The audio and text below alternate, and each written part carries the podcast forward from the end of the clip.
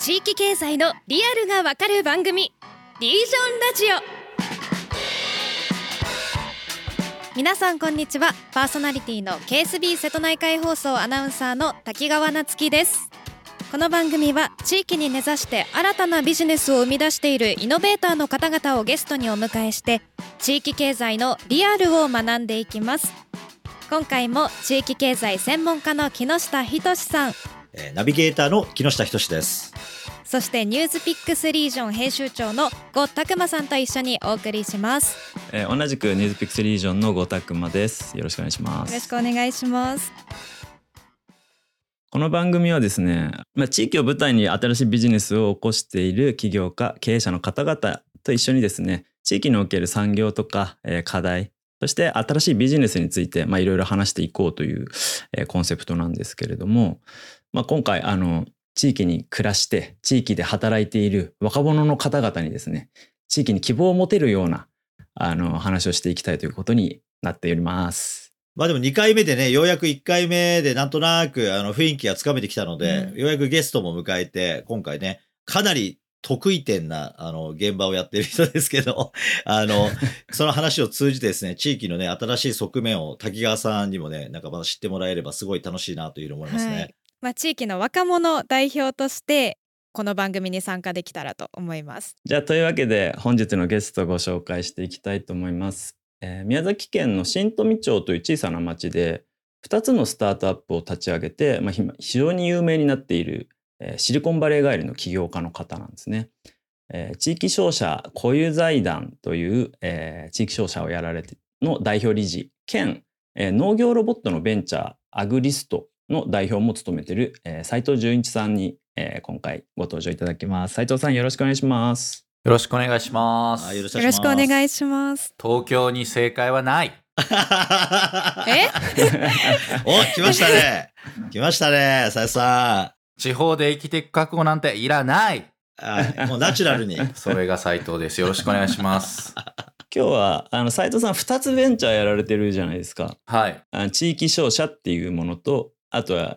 農業のロボットベンチャーをやられてるこれもまたすごい珍しいパターンだなと思うんでまず地域商社小湯財団について話聞きつつ、えー後半でロボットベンチャーについてもお話伺っていきたいなと思ってるんですけどうんうん。すっごい簡単に言うと小湯財団の事業って何なんですか？小湯平の事業って、ちゃんと地域の資源を生かしてお金を稼ぐ。その稼いだお金を、えー起業家支援とかに投資をするっていうことが、小湯平のシンプルな仕方で、で、どうやって稼いでるのかっていうと、えっと、一粒1000円ライチっていうものを開発したり、えー農産物の野菜セットを販売したりだとか、それ以外にも地域の芋を使った地元の焼酎を武田総にラベルを書いてもらって作ったりとか、そういう部分が一番大きいです、実は。そういう自分たちで稼いでるお金があるから再投資しやすい。なるほどなるほど。あとは、ふるさと納税の委託も受けていて、成功報酬型なんですね。はい。で、寄付額の8%みたいなのをいただいてます。あとは、受託事業で交付金事業とか、えっと、自分たちでスクール事業とかも立ち上げてやっていて、まあ、そこも利益率が非常に高いですね。なので、その3つのポートフォリオでお金が入るポイントを分けてるっていうのも、まあ僕がその、いわゆるビジネスは当たり前ですけど、えーしっかりそこでバランスを取れているっていうことと、で、一番評価を受けているところは、そのお金を起業家に再投資してるってことですね。うん。でふるさと納税で15億とか20億って大した金額じゃないんですよはっきり言ってそのトップランカーたちから見ると、うん。ただ小湯財団がそのいろんな大臣賞をいただいたり国の有料事例に選ばれたりしてるのはそれを再投資していろんな人が集まってきてるよねっていうところがポイントだなっていうふうに言われてますなるほど。稼いで終わりじゃなくて、地域で稼いだお金を地域に再投資する仕組みとして、財団が走ってるんですね。そうですね新富町。それメジャー、木下さん、他にそういうとこあるんですか？うん、まあだからやっぱりあの少ないんですよ。だから、あの、大きな問題で、まあ、ふるさと納税っていう仕組み自体は、まあ、結構地方税制ハッキングシステムではありまして、普通はあの地方の自治体の収入が上がると、その分地方交付税って減らされちゃうんですね。東京からまあ基本的には4割ぐらい吸い上げて、なんか稼いだら負けシステムですよね。そうそう、あの自治体は稼ぐと、あの収入を今までもらってる分は減らされるから、あ、結局はイーブンっていうか、あんまり変わんないじゃん、みたいな話になるから、いや、めんどくさいことやるよりも国から予算もらってる方がいいよねっていうのが地方自治体だったところに、まあ、ふるさと納税は稼いだ稼いだ分自分たち収入してくださいと。うん。地方交付税の交付金金額は、まあ、基本的にはあんまり変わらない形で出しますっていう、まあ、仕組みなんでみんな一生懸命やってるんですよね。うんただ問題はですね、もともとそういうお金を使う方法が下手くそなんですよ。地方自治体の多くっていうのは。はい。だからどんどんお金がなくなっていくんですようね。ん。まあ、例えば、えーお金を国からもらえるから、例えば箱物を建てたと。で箱物を建てたら、毎年何億円って維持費がかかりますと。でその維持費は自分たちで出さなきゃいけないっていうことを全体で計算できないがゆえに、どんどん一過性で国からもらえる予算をもらいたいから、どんどんどんどん建てていったら、あ、すごい財政が悪くなっちゃった、みたいなところで、え、これどうしようって言って、ふるさと納税集めたりする地域もあるんですよね。で、そうすると何が起こるかっていうと、使い方がそもそもいかれてるから、10億、20億ふるさと納税集めても、結局ドブに金を捨てるような予算編成を議会でまたやっちゃうんですよ。で、まあ、そういうことで、足りない分は補ったけど、補った分また使っちゃうっていうこの負の連鎖が続くのが、地方自治の今の非常に大きな問題点のところに。国としても、いやいや、やっぱこういう使い方が大切ですよっていう事例として、小井財団がよく取り上げられるっていう、まあそういう筋なんです。なるほど。そうですね。あの、木下節がやっぱりいいなと思いましたけど、あの、使い方がいかれてるからと ドブに捨ててるっていうのは僕は言ってませんということを、まずはここで冷静にね、竹谷さんこういうこと言っちゃダメなんですよ。はい。こういうこと言うとね、あのね、ざわざわってするから、あの、でもね、うちのひとし、そうう、んひとしね、いいやつなんですよ。これね、愛がないと言えないんでね、っていうふうに皆さん、あの、聞いてる方も思っていただきたいなと思うんですけどい、や、もったいないなと思うんですよ。だからせっかくそういう仕組みがあるのに、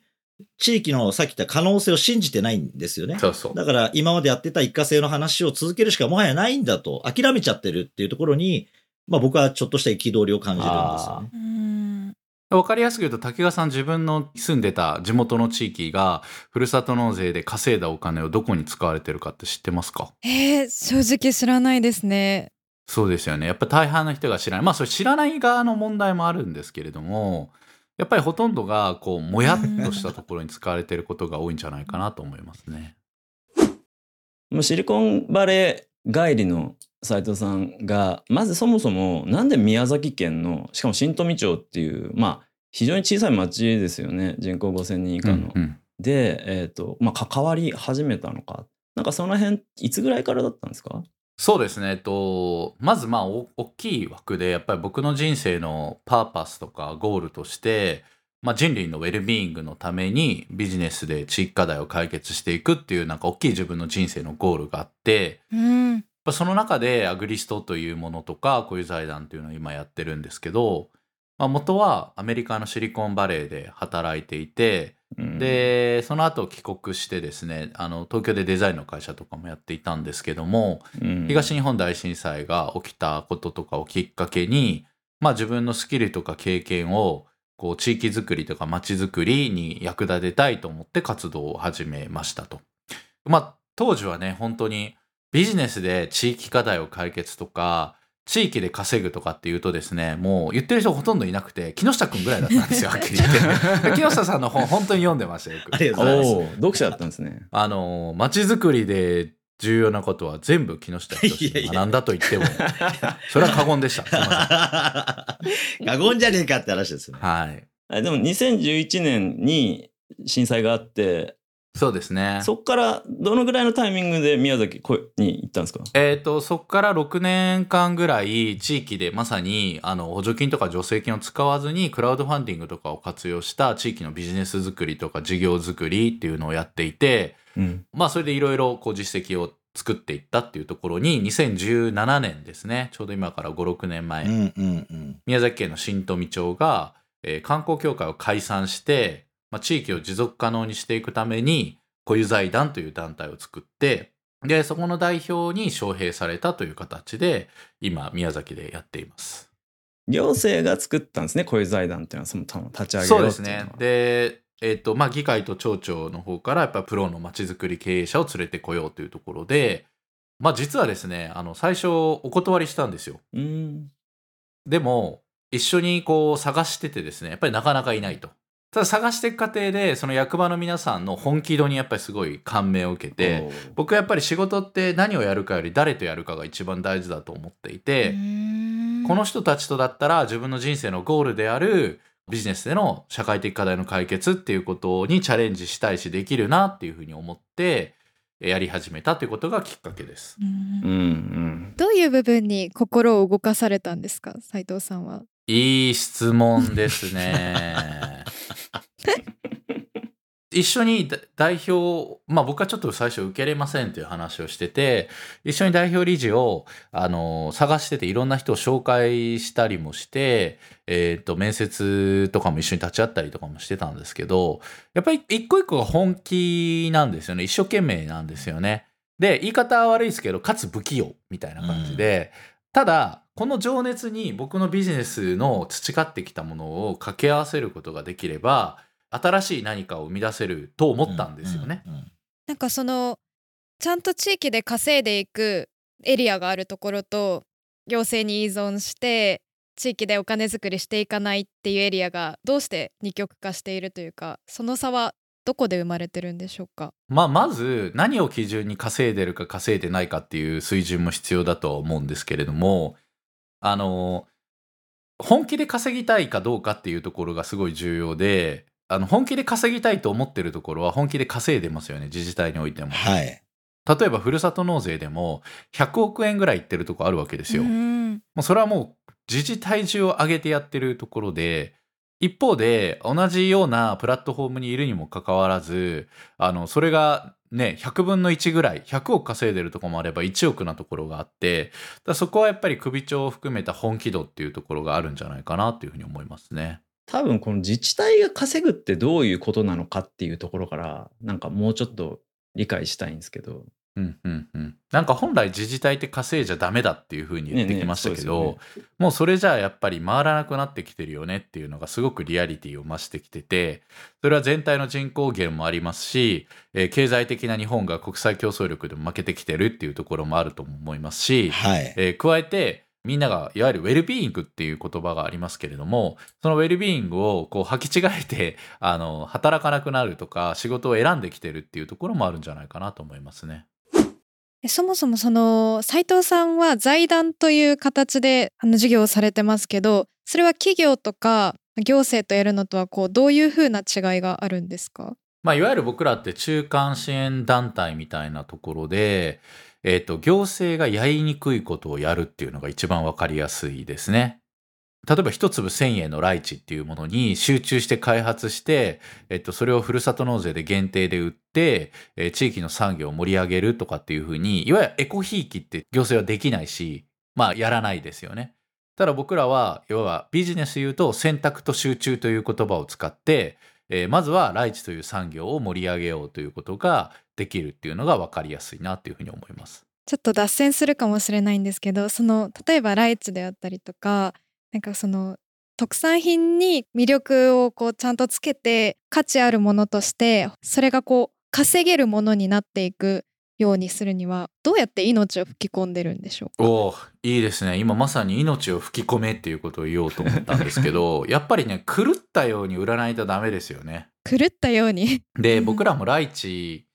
ライチがじゃあすぐ売れたのかっていうと全然そうでもなくってむちゃくちゃ地元でイベントもやってたし僕もあの最近はさすがに被らないんですけどライチヘッドみたいなのを被ってですね あらゆるあのイベントに出てですね本当に目立ちたがり屋ですねとかって言われてんなわけないやろとか思いながらも ライチ一人でも買ってくれたらいいなとかあの6年前ですけど今時あの銀座のカフェに飛び込み営業とかしてましたからね市場とかにも。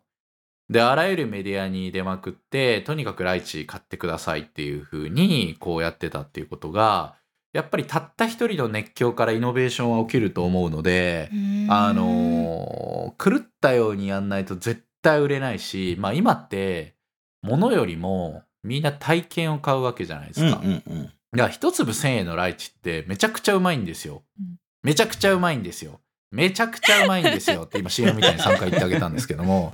あのーうまいんだけど結局うまいものってめっちゃあるわけですよね。うんだからじゃあ何買ってるかってみんな体験を買ってるんですよ。あで僕らがやっぱり狂い咲きでいろんなメディアに出まくってあのそれを見たやつを一粒1,000円っていう対価をつけて買ってるわけでただ作っていいから買ってくださいじゃあ売れない時代だなと思いますね。うん。らやっぱり狂えってことですよね木下さん。まあそうですよね。売れないものは営業してないっていう、さやさんの話はね、本当その通りだと思いますよね。あの、特産品作りました、売れなかったんです。って言って、じゃあどこで売ってんですか？って聞くと、地元のなんか直売所とかでしか置いてないとかって結構あるんですよ、ザラに。うん。だから数千万かけた商品開発の商品が、なんか3年かけて10万円ぐらいしか売れなかったみたいなちょっと笑えない話とかもあるんですけど、そういうのって結局は地元の道の駅に置きました、えー直売所に置きました、置いといたけど売れませんでした。っていう感じで売れなかったって話になっちゃうんですけど、うん。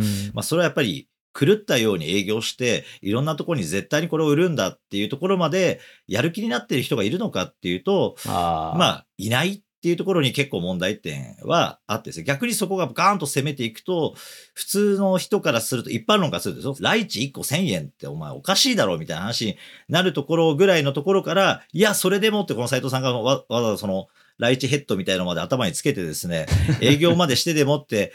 普通じゃないよねって思うぐらいでもやるからこそ、まあ実はそのやっぱり地域として持ってる本来の価値っていうものを花開かすすごい大きな原動力にはやっぱりなるんだと思います。はい。滝川さんちなみに地元でなんかぜこれ超いいのに全然知られてないみたいなのあるんですか？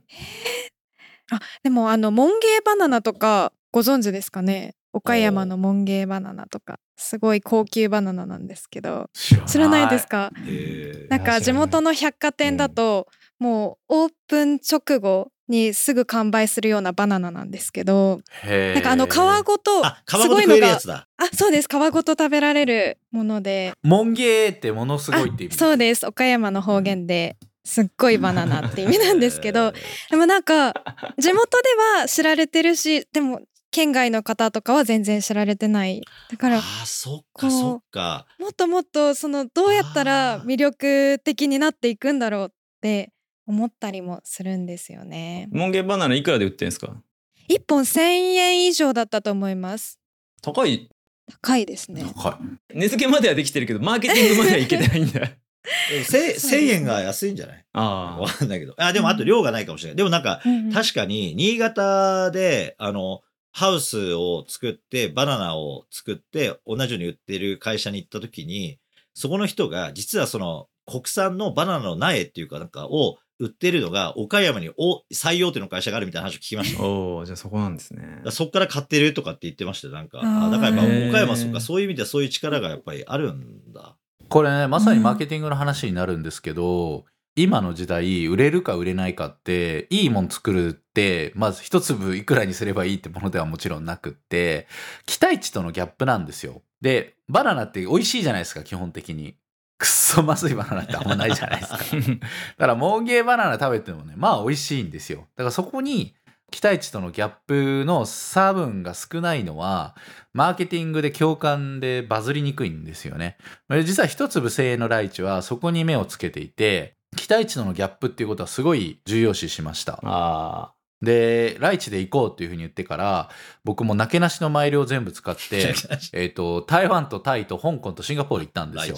であの全部ライチ食べに行ったんですよね。でほとんどがちっちゃくて凍ってて高級ホテルとかでもそういうのやってたと、でまあ台湾のやつとか美味しいですよ。でもつ日本に送ってあんま美味しくないと、うん。で日本でもライチ食べたんだけど大してあんま美味しくないと。ただ一粒1000円ライチっていうのは糖度15度以上 50g 以上っていう規定を作ってやっているのであの普通のライチを食べた時とはもう別物のものになるんですね。その期待値とのギャップが感動してまた買いたいとかあとは年に1回2ヶ月しか食べられませんっていうところで美味しいと感じさせるこの期待値のギャップがないと体験に対して人は金お金を生まないので大事にしなきゃいけないポイントですね。まあでも確かにね、バナナってどれもうんまあまあ美味しいですからね、今のね。うんうんんそうそうそうそう確かに。まあだから、まあなかなかね、だからそういう意味では、でも地元ではね、その皮ごと食べて美味しいって言ってみんなが買ってる量ぐらいははけてるって意味では、まあ、まあそういう意味ではね、別に全国区にならなくてもそこは、それでそれなりになってるっていうところで、まあ、今は均衡してんでしょうね、きっとね、営業的には。なんかその売り方の問題もあるんですけどなんでふるさと納税で売るのかっていうところ。あそうですね。今すごいあの競争が激しいじゃないですか。なんで自治体はふるさと納税で稼ぎたいのかっていうところちょっともうちょっと基礎から分かりたいんですけど。ああなるほど。まずライチの話で言うと一粒千円ライチが売れた秘訣のもう一個は売る場所を決めたっていうところなんですね、うん。逆逆に売らない場所を決めたっていうことなんですよ、ふるさと納税と空港とオンラインショップ